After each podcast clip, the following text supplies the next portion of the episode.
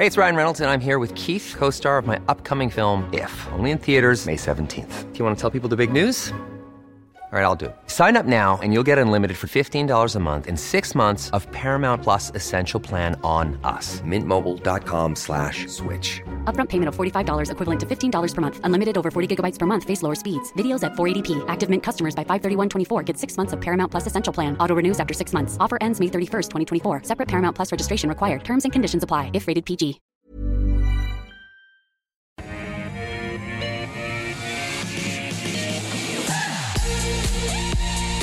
G'day and welcome to the call on this Tuesday. 10 stocks picked by you, two experts, one hour. It is Tuesday, the 19th of October. I'm Andrew Gagan. Great that you can join us. Let me uh, introduce our two experts on the show for today Gary Glover from Novus Capital and Howard Coleman from Teaminvest. Great to have you both along for the ride.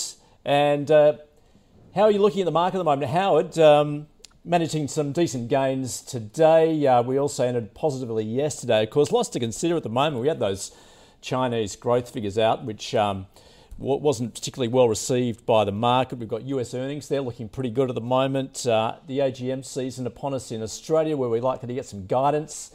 But of course, it's all about inflation at the moment at the same time. Yeah, and in fact, uh, I think there's very little doubt that reserve banks around the world, central banks, would prefer inflation to go way above their targets because that'll help inflate away some of the debt that there is around. So they'll probably wait as long as they possibly can before raising interest rates. But of course, when interest rates do start rising, we're very likely to see um, the share prices of many of the in- incredibly high priced companies uh, start coming down mm. because discount uh, figures that they'll, the, the percentages that they'll put in their models at uh, uh, various brokerage houses and advisors um, will be higher. So um, market's quite high at the moment, but in the end, we're not investing in a market. We're investing in individual businesses that happen to be traded on the market. So what the actual market does is a very little relevance to, for example, our Teaminvest members. What they're really interested in is uh, this AGM season and what the companies are doing and how they've done since the end of the previous financial year and how they look like they're tracking for the new year. Yep. Because we're actually investing in businesses. The market is just there in order for us to trade them if we want to. Yep, it's a good point you make, Howard. Gary, um, I've listened to your commentary recently. You're sounding very bearish at the moment. Are you maintaining that view? Yeah, I think you've sort of got obvious um, yeah, some headwinds coming for earnings. I mean, if you think about, obviously, we've got bond yields moving higher, so obviously, got inflationary pressures. Um, we know that interest rates are going to going to move up here at some point as well, probably faster than everyone's anticipating. Um, so just a lot of economic headwinds coming there. Um, also, everyone's got the rose-colored glasses on in terms of economic recovery. So definitely going to be some some new winners, you know, coming out of mm. lockdowns there. But, but some of the businesses maybe that have been winning, maybe they're not going to be do as well. But we're not really going to know. There's, there's, a lot of businesses there still not. You know, you walk into a mall today, you might you might sort of notice only 80% of the shops are actually open. So what's happening to the other 20%? So no, we don't we don't really sort of know yet because um, all that sort of free stimulus there is going to come to an end soon. So that's that's another negative as well. So just just see a few headwinds there in terms of earnings, and then eventually we're all going to have to pay some more taxes there to pay back all this money that um, that we've all been given out across the country there to sort of stimulate. So you might sort of just just a few things in the you know in the short in the short term ahead here, which are going to cause some headwinds for earnings there. So no, you know, it's mm. pretty obvious in my regard here, and the valuations are pretty high, so there's not a lot of room for pressures there. Okay, so yeah, you're saying still um, the possibility of a pullback or even a correction. Uh, dare I say a crash? Because that's the theme we've been exploring for the last couple of weeks and uh, our regular viewers will be aware of that last week and this week. We've asked our guests to come along with their top stocks that they would buy in a significant uh, pullback. So we want to know what's on top of their list at the moment. Um, Gary, what would you be picking if there was a significant pullback or uh, perhaps we went through some sort of major correction? Yeah, I've seen a few of the um, other analysts talking about you know buying defensive sort of you know sort of style stocks in in a correction there. But really, you know, if, if you do get a really aggressive sell-off and a and a crash, as you call it, what you actually want to be doing is actually buying some beta. So you want to you want to buy the stocks that are actually going to outperform on the upside. So it's not that after the market's crashed, it's not the time to be buying sort of safety. It's usually trying to buy sort of the maybe the high growth sort of stuff, stuff that's actually going to give you a bit of leg. So things like sort of Macquarie and um, you know even like a Janus Henderson. But I've I've sort of chosen gear here today, which is like a uh, an, a geared ETF. So if you really think you're at the at the at the bottom of the barrel and you've you know, hit the low, then you really want to get a bit of beta. So I think the the gear is a geared up fund. I think it's like 50 to 60 percent sort of geared up. So um, if the market rallied, say five or 10 percent off the lows, then you're you're getting probably you know double to you know 2.2 times that or something. So you're just getting a bit more leverage on a on a basket of uh, of the market. Mm. Okay, so that's the hedge fund, the uh, BetaShares, so geared Australian equity. Howard, yep. what's your pick? Yeah, well, the main thing that you want to look for if there's any sort of a crash is the kind of company that the share price drops a lot, but their competitors are weaker and are likely to go broke. Gary mentioned a very interesting thing, and I've noticed similarly that if you go to the mall, some of the shops are still closed. Now, in all the years I ran a business, whenever one of our competitors closed, we opened a bottle of champagne and had a party. Um, it's not bad news because your competitors go broke it's actually very good news because it means their market share comes to you or to you and the remaining survivors. So that's what you're really looking for. So the company that I've um, chosen is Credit Corp.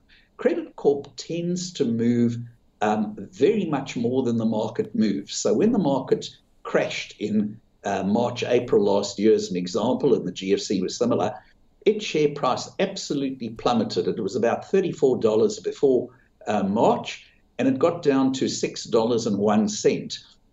So um, it went down by something like four fifths in that time. Now, um, it was the strongest company in its field, so it certainly wasn't going to be one of those that was going to suffer or go broke. Or if it suffered, it was only going to suffer very temporarily until its competitors went broke. Same thing again now. So Credit Corp, largely a misunderstood company, market doesn't really understand it very well at all, um, but a, a company with enormous potential to grow more rapidly because it's likely to lose even more competitors than it lost in March, April last year. So uh, if the market really plunged a lot, Credit Corp would probably plunge even more than the market, and that'd be a great time to buy because everybody would be worried people won't pay their debts. Um, but of course, being the strongest company in the field, they'll be the ones that profit the most out of it. So my choice would be Credit Corp. Credit Corp from Howard. Okay. All right, well, let's get to our uh, 10 picks of the day. And um, Gary, let's uh, start with you. The first one is about this theme of the electrification of the world. This one coming to us from George, uh, he says uh, IGO. He likes it because it's geared to that electrification of the world theme. It's uh, is it a good long-term buy, or do you have an alternative? Of course, we're talking about its exposure to nickel and copper. Yeah, look, I'm just a little concerned about the the heat in this sector there, Andrew. I think uh, it's obviously got the lithium space there for IGO, also the nickel, copper, cobalt. So we've just seen commodities really on fire at the moment. Um, I think from a seasonal point of view, we're probably hitting a bit of sort of you know normal sort of seasonality sort of strength, um, sort of normal sort of peak of the year. But this sector in particular has, has been on fire here. So I just look, I, I, there's a real sort of mix in the in the broking community there. We've sort of got five strong buys, we've got four holds, and we've got a couple of strong sells as well. So um, the valuations are everything from sort of 1220 to 825. So there's a real disparity in, in opinions on, on where we are in the cycle there. Um, but if we look at the earnings, I think um, you know we're on about 25 times um, 23 you know, you know, projected earnings per share. So st- st- still you know you're pricing in a lot of, you know a lot of good news here. So I just think this is pretty risky up here. So look, I know there's momentum there at the moment. Maybe you know, commodities are on fire here, so maybe it goes higher here. But I are just too risky for me to be buying here. I think um, these sort of stocks here, they, mm. they, they can easily pull back pretty quickly. So just too much risky. No, not not really a safe entry point for me. Okay, but if you own it, you'd be holding. Uh, yeah, just sort of. I just be be sort of managing um, the stop there. Just sort of if you you know if you got strong momentum behind you, you, you stay with it. But um, but yeah, you just got to sort of keep edging your stop up as you go higher. Just because okay. stock like these ones here, once they once the ten trend tends to break, then they tend to end really abruptly. All right. Okay. Uh, warning there from Gary Howard. How are you looking at this sector and in particular IGO at the moment? Yeah, I mean, uh, uh, we keep hearing talk about all sorts of uh, resources that are going to do wonderfully because of. Um, and there's always a because of. Uh, and, you know, I mean, I've been following resource uh, type businesses, being interested in them for over 50 years, and there's always been a because of. But the thing you really want to know is are these management, the people running this business, really good at running a business profitably? And in the case of IGO, you couldn't say that because if you look at their return on equity over the last 10 years, despite the big steel boom in China, which would use enormous amounts of nickel, so that was one of the, it's going to do well because of the steel boom in China. Its return on equity has really only averaged about 3 or 4% a year for the last several years. And as Gary says, it's on a very high PE. The time to buy resource stocks is when everybody says resources are on their nose. They're going to do badly, things that doom and gloom, that's the time to buy resource stocks. When, when you're buying resource stocks because you're reading things about how wonderful it's going to be for them, you've got to look very, very carefully at the business. And in fact, I think the viewer asked, is there one we've got as a better recommendation? And we've got one coming up later in the show, I know, that would be a far better one if you're interested in the electrification of the world. Okay, you're teasing us with that one. We'll get to that, of course. Um, so, Howard, it's not a buy. Is it a holder? Uh, uh, if you held it, my best advice would be sell it and use the money somewhere better. okay. You don't want to be invested in one of the poorer companies in a sector. In, in any sector, it doesn't matter what, what the sector is, and whether the news is good or bad, you want to be invested in a company that's one of the strongest companies in the sector because who they're competing against is not the market, it's against the other people in the same sector. And if they're one of the weak ones in the sector and their return on equity is low in good times, their return on equity will be even worth, worse in bad times. Mm. All right. Okay. So that is the view on IGO. To our second stock. And we're turning to Fisher and Paykel. Um, now, um, first thought is fridges, but of course they've pivoted essentially. They're very much into uh, uh, respiratory technology at the moment. And Howard, we're going to start with you because um, this one coming to us from Trevor, he's asked you specifically if you can comment on this. Love to hear your thoughts on the company. What are they? Sure. Pleasure, Andrew. Yeah, Fisher, this is Fisher and Paykel Healthcare, so they've got nothing to do with fridges at all. They're only in healthcare and um, it's the the um, they do CPAP devices, but they also the bigger part of their business is supplying hospitals with airflow for patients in operating theatres and so on, humidified airflow, and um, they've of course been huge beneficiaries of COVID with hospitals that hadn't bothered or surgeons that had never used their devices before suddenly finding that these devices uh, significantly improved patient outcomes. Now, of course, they've got that huge boost, which probably brought forward a lot of orders. So hospitals have stocked up with a lot of the equipment. So they had a wonderful year in 2021. It's a great company altogether, by the way. Its return on equity has been over 20% for over the, for the last nine years. Now that's fabulous, and that's the, the first sign of a real wealth winner. Earnings have been growing, debt's low, so it's got all the right characteristics. Share price probably a little bit high at the moment simply because um, earnings shot up so much in 2021, but that's unlikely to be sustainable because a lot of orders for their devices that probably would have been spread over a couple of years have probably been brought forward. The good thing from their point of view, though, and their shareholders' point of view, is that more and more surgeons have now realized how valuable their products are um, when you're operating and how much better outcomes they give for patients. So, um, you know, at the moment, probably a little bit expensive, brilliant company. And if the share price just came down to something like about 26 odd dollars, so that the PE ratio was a bit more reflective of earnings this coming year rather than the especially high earnings this past year, um, I think you'd find a lot of Teaminvest members um, jumping in at the $25, $26 range. Okay, so uh, not a buy at the moment, but certainly, as you say, at that level, 25 or 26, a buy there from Howard. Gary, what's your view?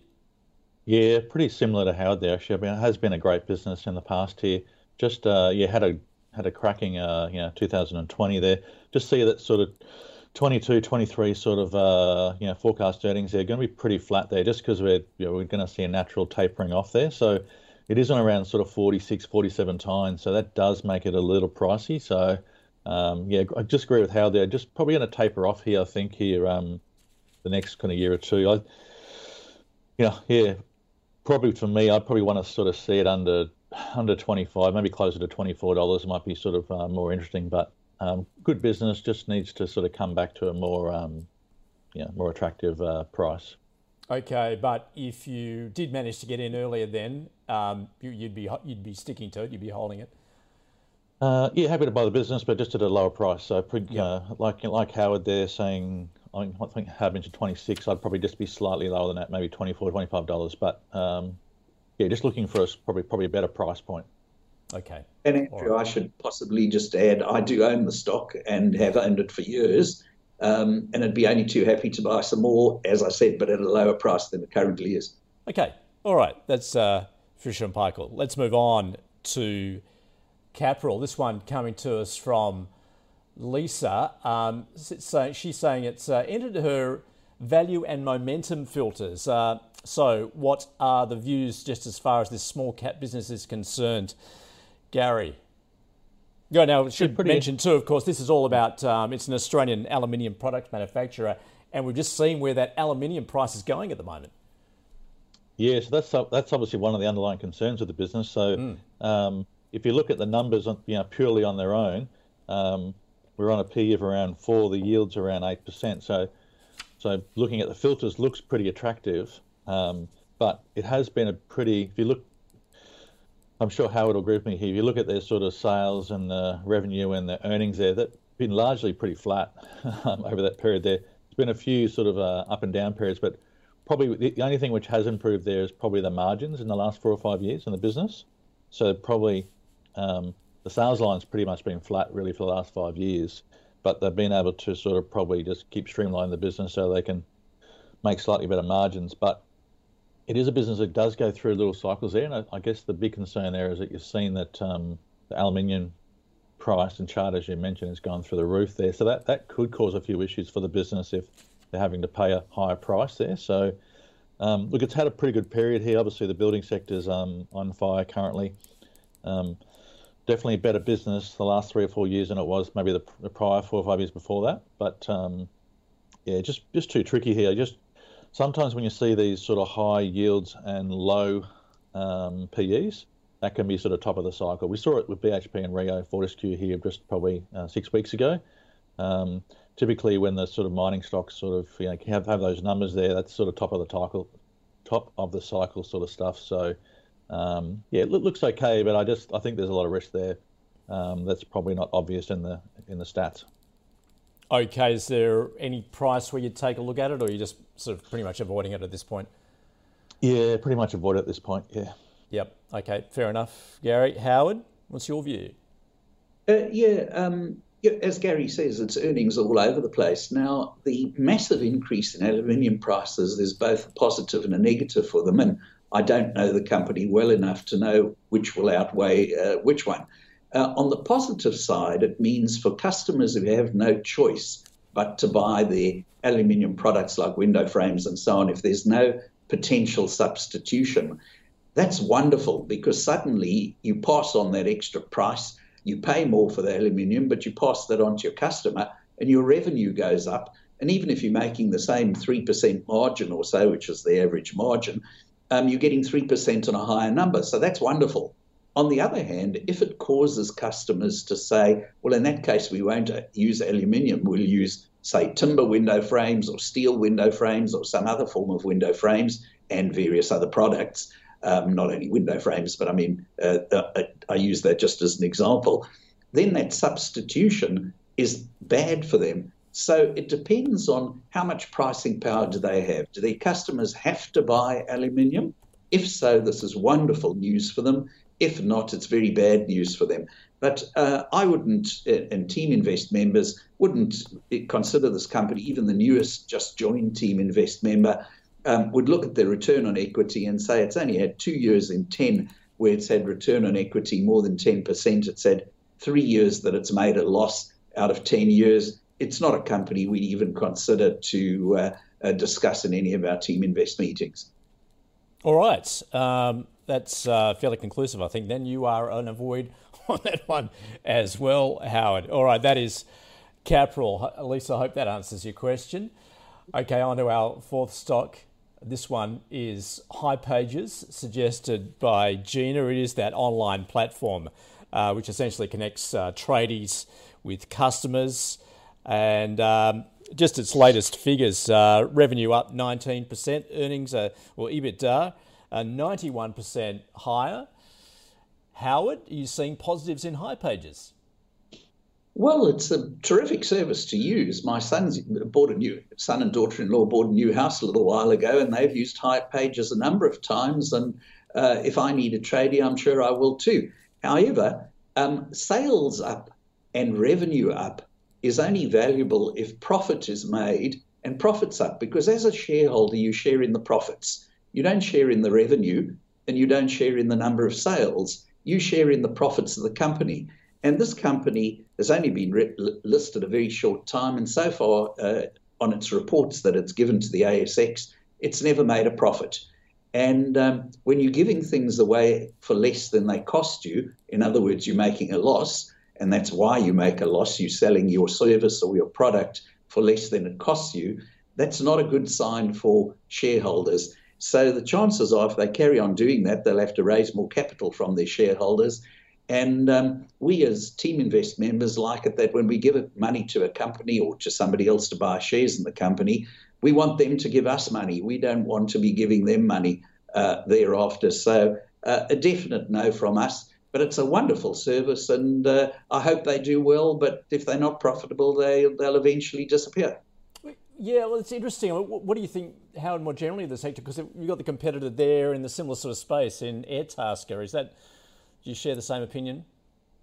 Yeah, well, you know, the, the key for a shareholder always is is the company profitable? If the company isn't profitable, that's the first filter that you can reject a company from. Now, that doesn't mean you can't sometimes buy a company for a lower price and sell the shares later on for a higher price, but that's a mug's game. That's a, a case of hoping there's a bigger fool around the corner. Um, if you a, a, real investor, you only buy into companies that are profitable, and this one isn't. So I, I wish them success. It sounds like a wonderful service, but uh, uh, I wouldn't put my money into a business that isn't profitable. And Teaminvest members, that's one of our standard philosophies. Okay, fair enough. Howard, uh, like the uh, the service, but not the business as such. Gary, your thoughts? Yeah, it's probably a little early here actually as well. I mean, sometimes these businesses can get a bit more scale, and then they we we, I think we made a tiny profit there on the last um, result there, but you know, still still pretty early days there. What are we? Almost 500 mil market cap, and where we do 55 million revenue, so you know just under 10 times revenue at the moment. But you know, I think what do we have? 1 million, 1.2 million in NPAT, so not not too much profit there yet. Um, trading on big multiples there. What sort of, I think 86 times uh, 23 earnings, which is sort of that's they're all basically expecting earnings to double in the last in the next year. So that's that's forecasting fairly strong growth. So business is definitely growing there probably not as much as I would like to see from a disruptor. If I saw a disruptor like this, I'd probably like to see a bit more, you know, stronger growth than that 19%. So, um, but to me, it's sort of probably just one to sort of keep an eye on. You know, at this stage, the valuation looks a little bit pricing in a little bit too much success. Um, but I'm with Howard You'd like to see a bit more sort of earnings coming through there. So if they can get a bit more scale, is that going to reflect a bit better on the balance sheet and uh, and the profit? Okay, so uh, well, a definite no from Howard, but um, you're just watching it then at this point. Yes, I wouldn't. I wouldn't be buying here now. I think the valuation is pretty high, um, but it's it's one that I, I never say never. If uh, 12 yeah. months from now, obviously we you know, earnings you know, had had improved substantially, and the revenue line was you know was was was much higher. and We're getting a bit of scale there and turning into profit. Then, yeah, definitely could be something. It's interesting mm. business. So, um, um, has had some traction, but not not as much traction as I would like to have seen. So yeah, uh, it's just a watch for me. Yeah, I, I, might put the same question to you as I did to, to, Howard. Then, with a similar sort of business in Airtasker, I mean, do you, you see then the merit in these businesses, and perhaps, as you say, it's early days. It is there. Unfortunately, some of these businesses, um, you know, as, as, a few good analysts have been on uh, AusBiz have said in the past or in the last few months, is that the margins are pretty tight. So, um, you know, good businesses sort of usually have attractive margins. So, these businesses' the margins are pretty. So, you really need scale. Yeah. So, if you're running sort of tight margins there, you need to. So, this you really need to sort of prove that you can get scale or you're on you're on track to get scale. Um, so, we've got to do that here first. So, I think both those businesses are really going to prove some scale first before um, just because they're operating at lower margins. Okay, thanks, Gary. Um, Gary, let's move to uh, back to minerals, in particular lithium, Orocobre. Paul suggesting this one. It is a, a one we've done a number of times, I think, uh, on the call. Your thoughts? Uh, so yes, Orocobre has obviously acquired Galaxy recently, so mm. um, big obviously lithium player and um, yeah, and boron um, got that sort of in, obviously in Argentina again, it's sort of had a pretty hot run here. Um, it's not the most speculative business. It's probably you know after Mineral Resources, there, it's probably one of the probably possibly sort of next best sort of company in that space. Um, but we're on some big numbers there. I think you know earnings expecting what 11 cents this year, maybe 20 cents next year. So that's still on about 42 times next year's earnings. So um, yeah, just the one thing I noticed technically was that um, the last pullback was one of the largest corrections in this trend. So if we think about this, the stock's been running up for quite some time here. The last pullback, um, I think, it was two dollars thirty in size. There, what what that what that means is just was bigger than any other correction previous to that. So in a in a normal sort of strong trend, each pullback should be just sort of uniform or be, or be similar. When you sort of have the largest correction after you've had a bit of a run there, that that's always a point yeah, it's always something to be nervous about, just because it's what they call like an overbalance of the trend potentially. So for me, there's some risk here. The, the fact that the, the sector's on fire, as we said earlier, that sector is definitely there's a lot of heat in there. So too much risk here for me. It's um, I, I think this sector is probably closer to a sell. Howard, do you agree? Yeah, I mean, uh, not necessarily the sector. We never look at sectors, we look at individual companies because in every sector there are well run businesses and badly run businesses. But this one isn't a well run business. Seven out of 10 years it's lost money. So it may well be a big lithium producer with big lithium reserves, but it doesn't have much of an ability to actually extract them profitably and sell them in a way in which it makes money for shareholders. Um, Gary mentioned that. Uh, after mineral resources, it's regarded by many as the next best in the sector. But mineral resources makes money every year. It makes a profit year after year after year and has been growing its profits and becoming a bigger and bigger and more successful business. This one um, rarely makes a profit three years out of 10, um, but it always sounds wonderful. It's always going to be making enormous amounts of money. So, you know, any company that's losing money seven out of 10 years um, is definitely not the sort of thing you want in your portfolio if you're looking to be a long-term investor. So, um, Teaminvest members again would look at this and say, "Forget it. What are we even looking at it for?" Okay, I think that's fairly definitive. Then, uh, interesting that you guys keep mentioning mineral resources because we will be talking about that very shortly.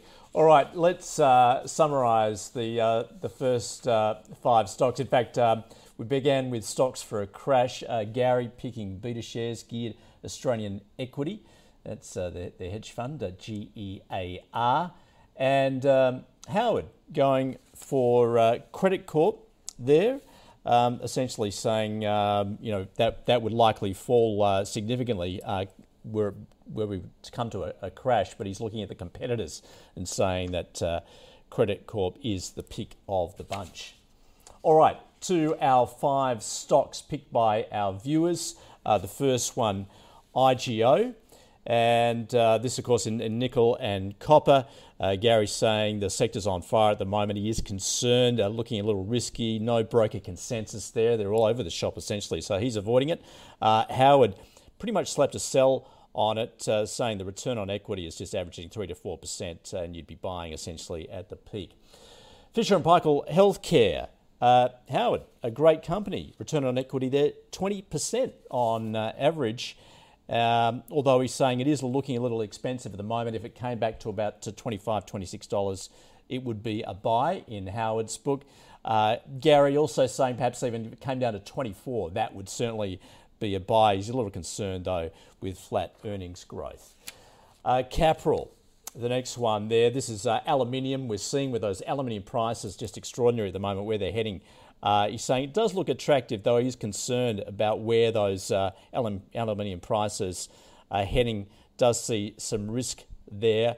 Uh, Howard also uh, concerned about just on the return on equity there uh, a loss for three years. Uh, he's uh, not considering it. Essentially, it is an avoid from both Gary and Howard for Capral. Hipages. Um, Howard saying it never made a profit. So, in one word, no, he's not not considering it. Uh, Gary saying essentially, look, this is too early for the company. Uh, valuation's looking a little pricey, and it is a no also from Gary. And uh, our fifth one there, Orocobre, which you've just done, uh, it is in that lithium space, of course. Gary's saying it is a bit risky uh, because the se- sector overall is looking pretty hot at the moment. And uh, Howard, well, he's uh, pretty blunt about it. Not a well run business in his view, uh, racking up a, a loss seven out of 10 years. So it is a sell from his point of view. All right, now here on the call, of course, we've got our own portfolio we've been tracking since July 1st last year, thanks to our partners NabTrade. Uh, all the stocks that get a two thumbs up or a buy from both of our experts on the show go into the portfolio. And if a stock that's already in the portfolio comes up again and receives a unanimous hold from both guests, it also remains in the portfolio. So Let's uh, check in, see how we are performing uh, weekly. We're up uh, around two and a quarter percent on the month, just just a little bit more than that, two and three quarters. And year to date, since this is since July 1st, 2021, I should say, uh, we are up seven and a half percent. And since its inception, that's uh, July 1 last year, we're up a healthy 45%.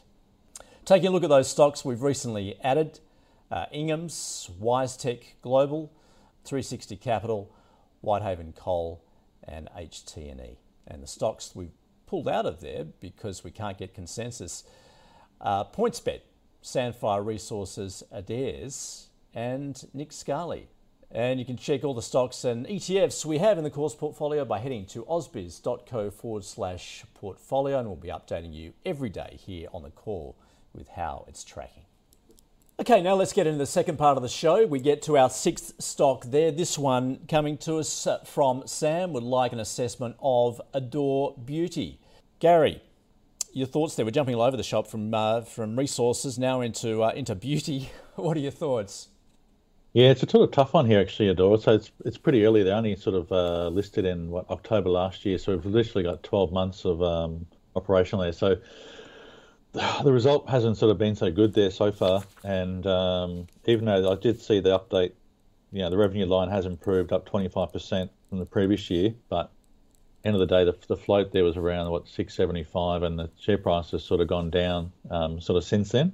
Um, look, the only thing I'll sort of say is that the, the the, the stock did sort of bounce here off that sort of May low into July, and since then it's sort of flatlined. So it's actually sort of stopped going down, which is so that that's a positive there. That basically the it sort of stopped trending down. Obviously, we've got a bit of a positive update here just recently in the last week here, talking about um, revenue lines starting to improve here. So some positive signs there. Chart looks pretty good, but um, yeah, nothing is still pretty unclear there in terms of earnings and stuff there at the moment. So you know, you're really sort of um, yeah investing in the dark a little bit here. But look, I I actually don't mind it actually, but um, but yeah, I think um, look, yeah, I think in that mid fours, I think it's probably you know probably worth a look, but it, it is it's probably a bit more risk than um, than you might be wanting to take here. There's probably better stocks out there, I guess, at the end of the day. All right, but you do see a potential buy there. Yeah, actually, I, I think it actually looks okay. I think actually the trend has actually started to sort of stop stop trending down, and I think this recent update is, is sort of positive. So just be whether the sort of company can kind of back up this sort of last update and whether that, that trend continues. Um, I really don't know what sort of margins in the business. All I could sort of see there was they're pretty light on so far, but um, you know, if if the, the next report's pretty good and the margins improve, then uh, yeah, could could could be uh, quite good. But just looks a bit undervalued here at the moment. I think it's what we're 460 mil revenue and uh, market cap, and the, and the revenue line's around 63.8 mil. So that's quite a bit more than some of the others we looked at. So it's probably about seven or eight times um, the revenue line. So slightly better valuation, but yeah, it's the hub, and I don't. It's not, not not a business that I'm totally totally over, but it's definitely one that I'd probably um, have a look at here, do a bit more homework on it, because um, yeah, it's it's obviously under the uh, the IPO price, so um, yeah, and looks looks to be sort of stabilising here. Probably after a bit of a tough period coming on the market in COVID as well, so that hasn't been easy for anyone. So yeah. Okay, that's Adore Beauty. That's um, so Gary. I, I get getting a sense you're just a little confused by it at the moment, but you, you you're willing to take a look at it. I yeah, I guess it's it's not a no for me because it's definitely it's one that I've put on my radar to have a hmm. closer mm. look at because I think the price action looks encouraging. Okay, Howard, your thoughts? Um, we in Teaminvest, our members never look at any company unless it's had at least four years of listed uh, company history and profits, because in the end, businesses are run by people. And the only way you can tell that management is really capable of generating profits for shareholders is when you have several years of listed history and see that they've been able to generate profits for shareholders. And this company, it's far too new for us to be able to see that. As Gary says, it's off to uh, business wise, I'm not talking about the share price. The business is at least off to a little bit of an encouraging start in that it made a very tiny profits in its first year of listed history. There are an enormous number of newly listed companies that don't make a profit at all. So that looks a little bit promising. But uh, if you come and ask us in about four years' time, we'll have probably had a look at it for the first time by then. And uh, I may have something more intelligent to say. But the history of newly listed companies is that very, very few of them indeed ever turn out to be wealth winners. Um, in, in fact, if you uh, bought into every new listing, um, your average return five years later would be appallingly low, uh, probably negative. So uh, uh definitely not one that we would uh, consider um, uh, among our Teaminvest members. But it does at least look better than some of the other new listings. Okay, you haven't completely ruled it out, but certainly not now is the is the point you're making there, Howard. Okay, that is the analysis of Adore Beauty. Let's move on to our next one. Atlas Arteria. This is the toll road developer uh, coming to us from Alex. And in fact, uh, Alex saying, um, I'm interested to hear the panel's view. Uh, the business was obviously negative impacted by COVID. It seems, however, this is a business that could benefit from a reopening trade and potentially also a higher inflation environment, given it's a toll company.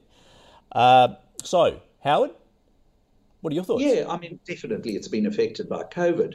But even before COVID, it was making very little in the way of profits. Its return on equities it was incredibly low. Even before COVID started, it was 2% in 2018 was the return on equity.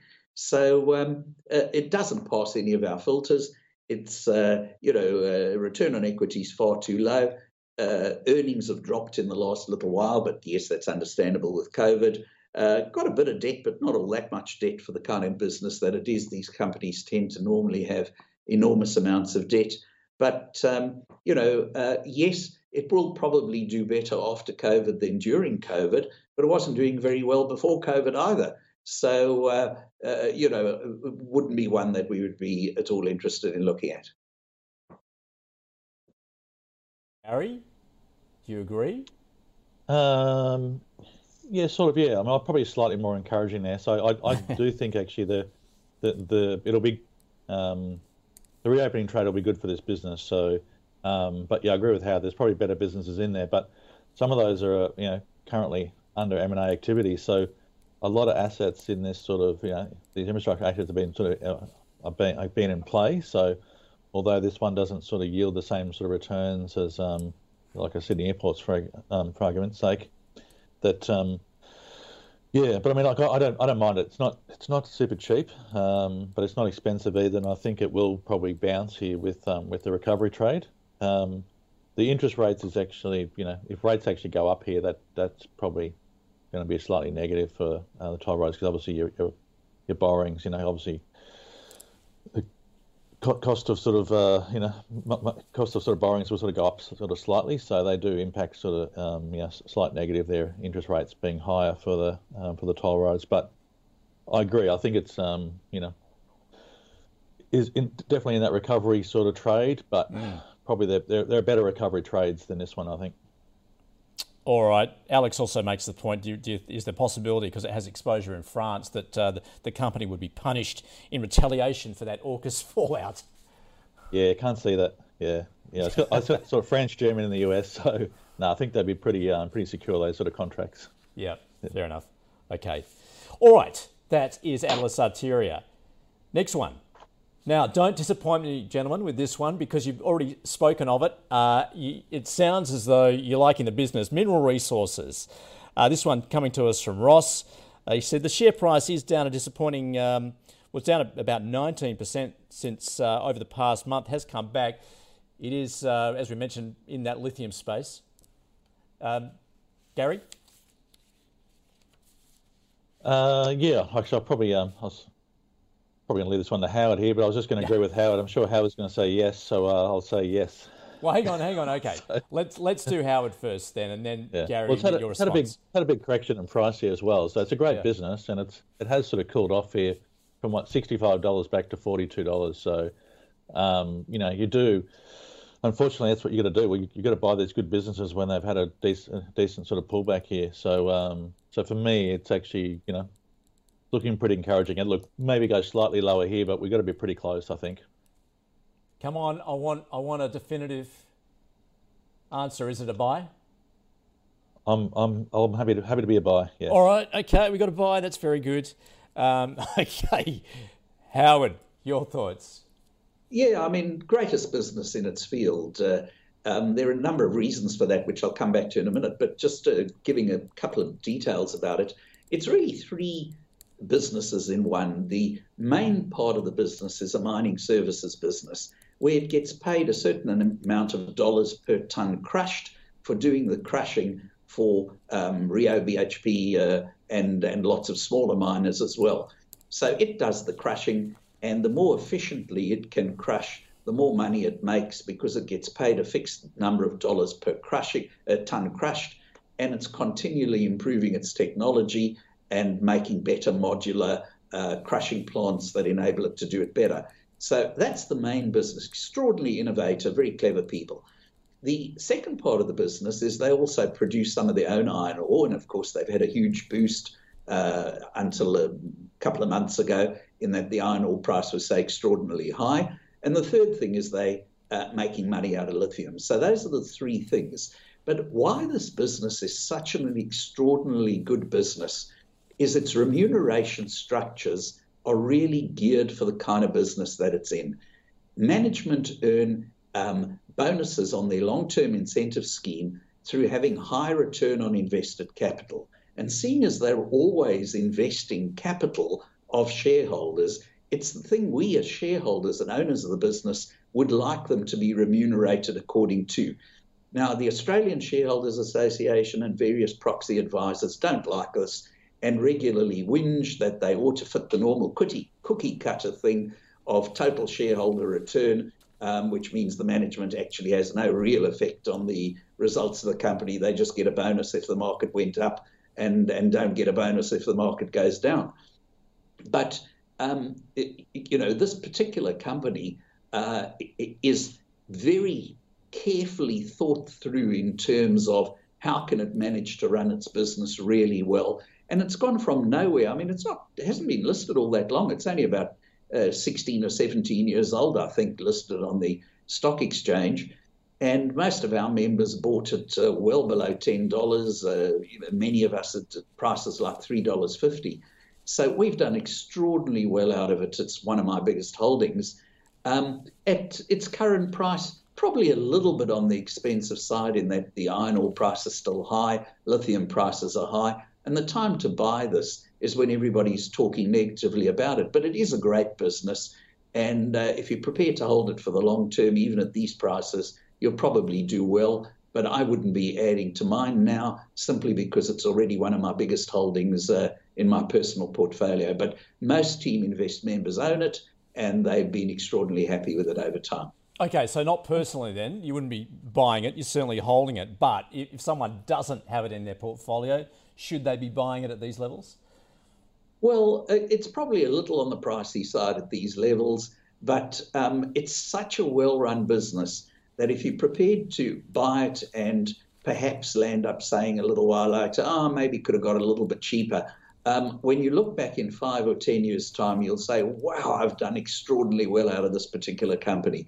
Um, I mean, you, you, know, they, they pay out huge dividends as well. Um, so, you know, just an exceptionally well run business. And that's what we're looking for mm. as investors because we're sharing in the profits of the business. And if, if there wasn't a stock market and there were a whole bunch of companies available for sale, you know, all the shops down a particular street in your suburb, and they all had a sign up saying, Would anybody like to buy a share in my company? The first question you'd ask them is, Are you profitable? And the second question you'd want to know is, How well run is this business? Can I come and have a look at how well you run it? Yeah. And if the answers to either of those were bad, you wouldn't invest in it. And mineral resources, the answer to both of those are good. All right, I'm putting a buy on it then from your point of view, maybe not personally, but more generally. I reckon that's. Yeah, uh, that's fair enough. Yeah, okay, great. I was going to say, right. um, Andrew, on that mineral resources as well, yeah. so it's effectively gone from $12 mm. up to $65 in the last two years. So around $39 would be about a 50% retracement in price. So yeah. basically, you've sort of halved that range, which would be a big level there. So anywhere sort of, you know, 39 to $41 is probably, in my opinion, that that's the sort of buy zone. All right, which we're just a little bit above Pretty that close. at the moment. Okay. Our next one, Alcidion. This one coming to us from Katie. This is a remote patient monitoring uh, platform. Howard? Yeah, I mean, it sounds like it's a great business, a uh, great idea, but um, so far uh, the company has never made a profit. Now, it seems like this was one of these um, reverse listings because it was originally a resource company, um, this particular company. So it's possible that the figures I'm looking at include the time when it was a resource company, but so far it hasn't made a profit. So I wish it well. What it's doing for patients sounds like it's valuable. What it's doing for doctors and so on sounds like it's valuable. So I hope it does succeed. But no, you know, we wouldn't even vaguely look at it in Teaminvest because it isn't profitable. So uh, so far, uh, it, it, it looks like more of a story than a business, but at least it sounds like a very positive and nice story. Okay, all right. At least you're honest about it, Gary. Your thoughts? Yeah, it's, look, I, think it's interesting business there. It's um, it's got a big market cap for for, for being such a small company there. So 366 um, mil market cap, and the full year revenue was around about 26 mil. So that's you know what 15 times revenue. So pretty pretty big numbers. But the, the positive here is that the revenue line um, was up around 39% for the year. So it is growing pretty quickly.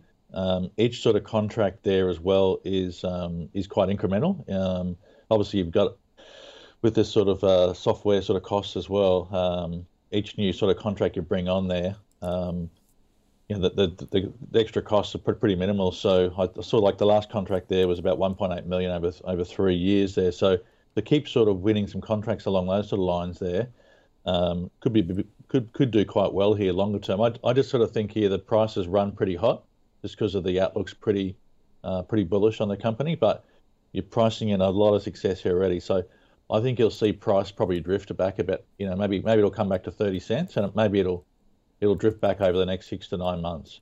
But it's definitely one company to keep an eye on here because I think if the if the growth rate sort of does kick on, maybe um, we'll get some profit there for Howard, and then um, it might sort of come on the radar. But it's still pretty early. Just probably got ahead of itself here in price, but mm. definitely a business to watch here. I think I'd probably want to see a bit more time elapse, price come back a bit, um, and see another uh, another result here. If we get another sort of uh, result which shows a sort of similar sort of growth there, definitely one to keep an eye on here for the longer haul. So it's a pretty interesting sort of uh, that software space there and that um, um, in that sort of healthcare is, uh, is, is pretty pretty strong domain. But okay, just a big big val here. All right, keep an eye on it. Finally, Brickworks. From this one coming to us from Ali. Uh, building products, uh, specifically as the name suggests, uh, certainly produces bricks. Gary, and I guess particularly where we're at, you've got to consider where we're at as far as the construction industry is uh, concerned and the broader economy.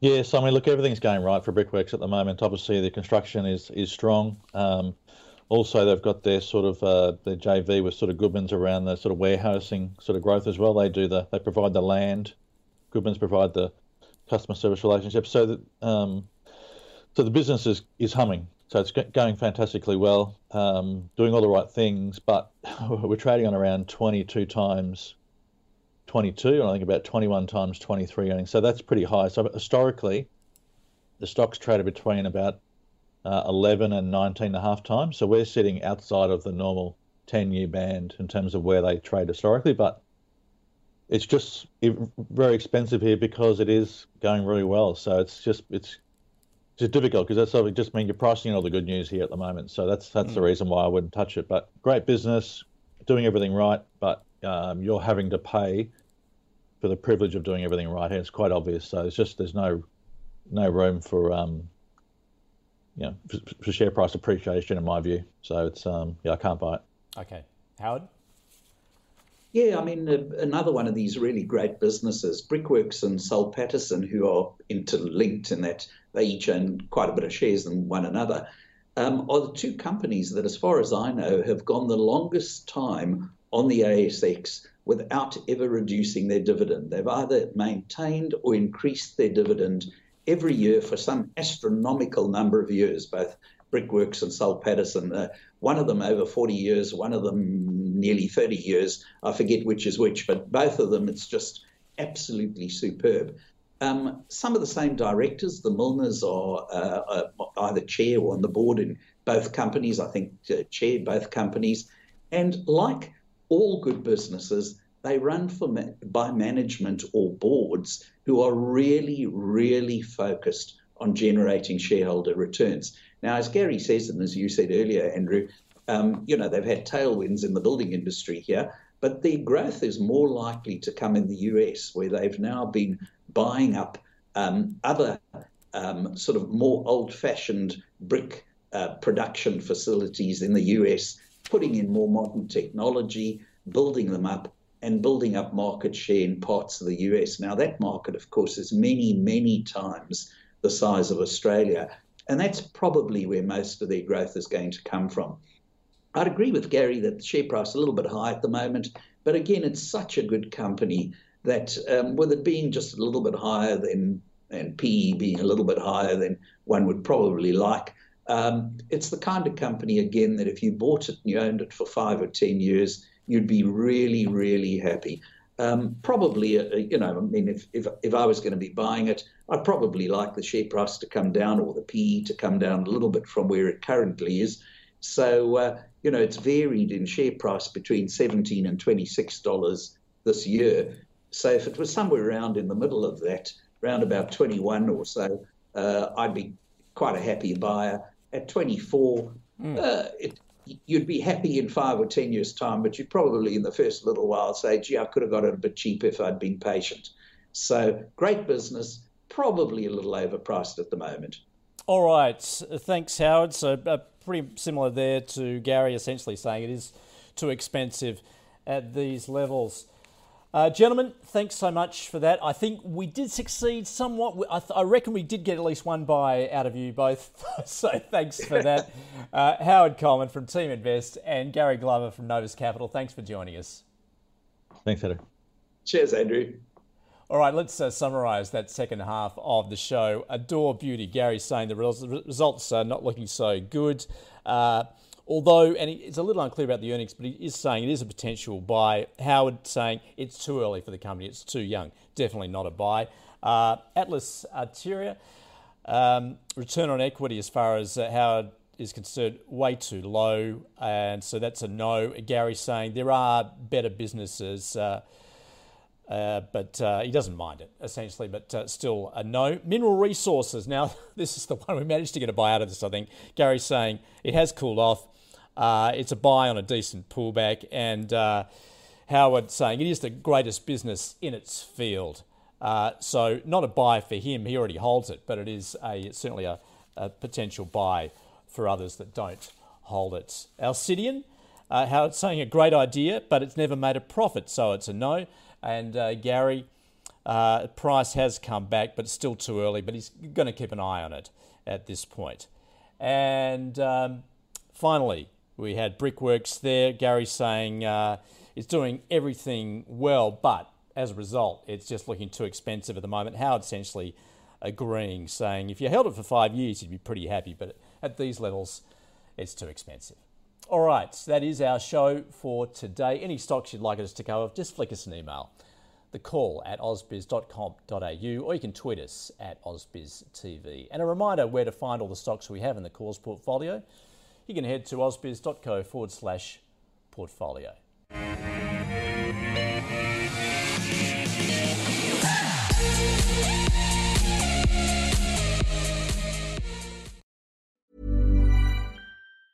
Planning for your next trip? Elevate your travel style with Quince. Quince has all the jet setting essentials you'll want for your next getaway, like European linen, premium luggage options, buttery soft Italian leather bags, and so much more. And it's all priced at 50 to 80% less than similar brands. Plus, Quince only works with factories that use safe and ethical manufacturing practices. Pack your bags with high-quality essentials you'll be wearing for vacations to come with Quince. Go to quince.com slash trip for free shipping and 365-day returns.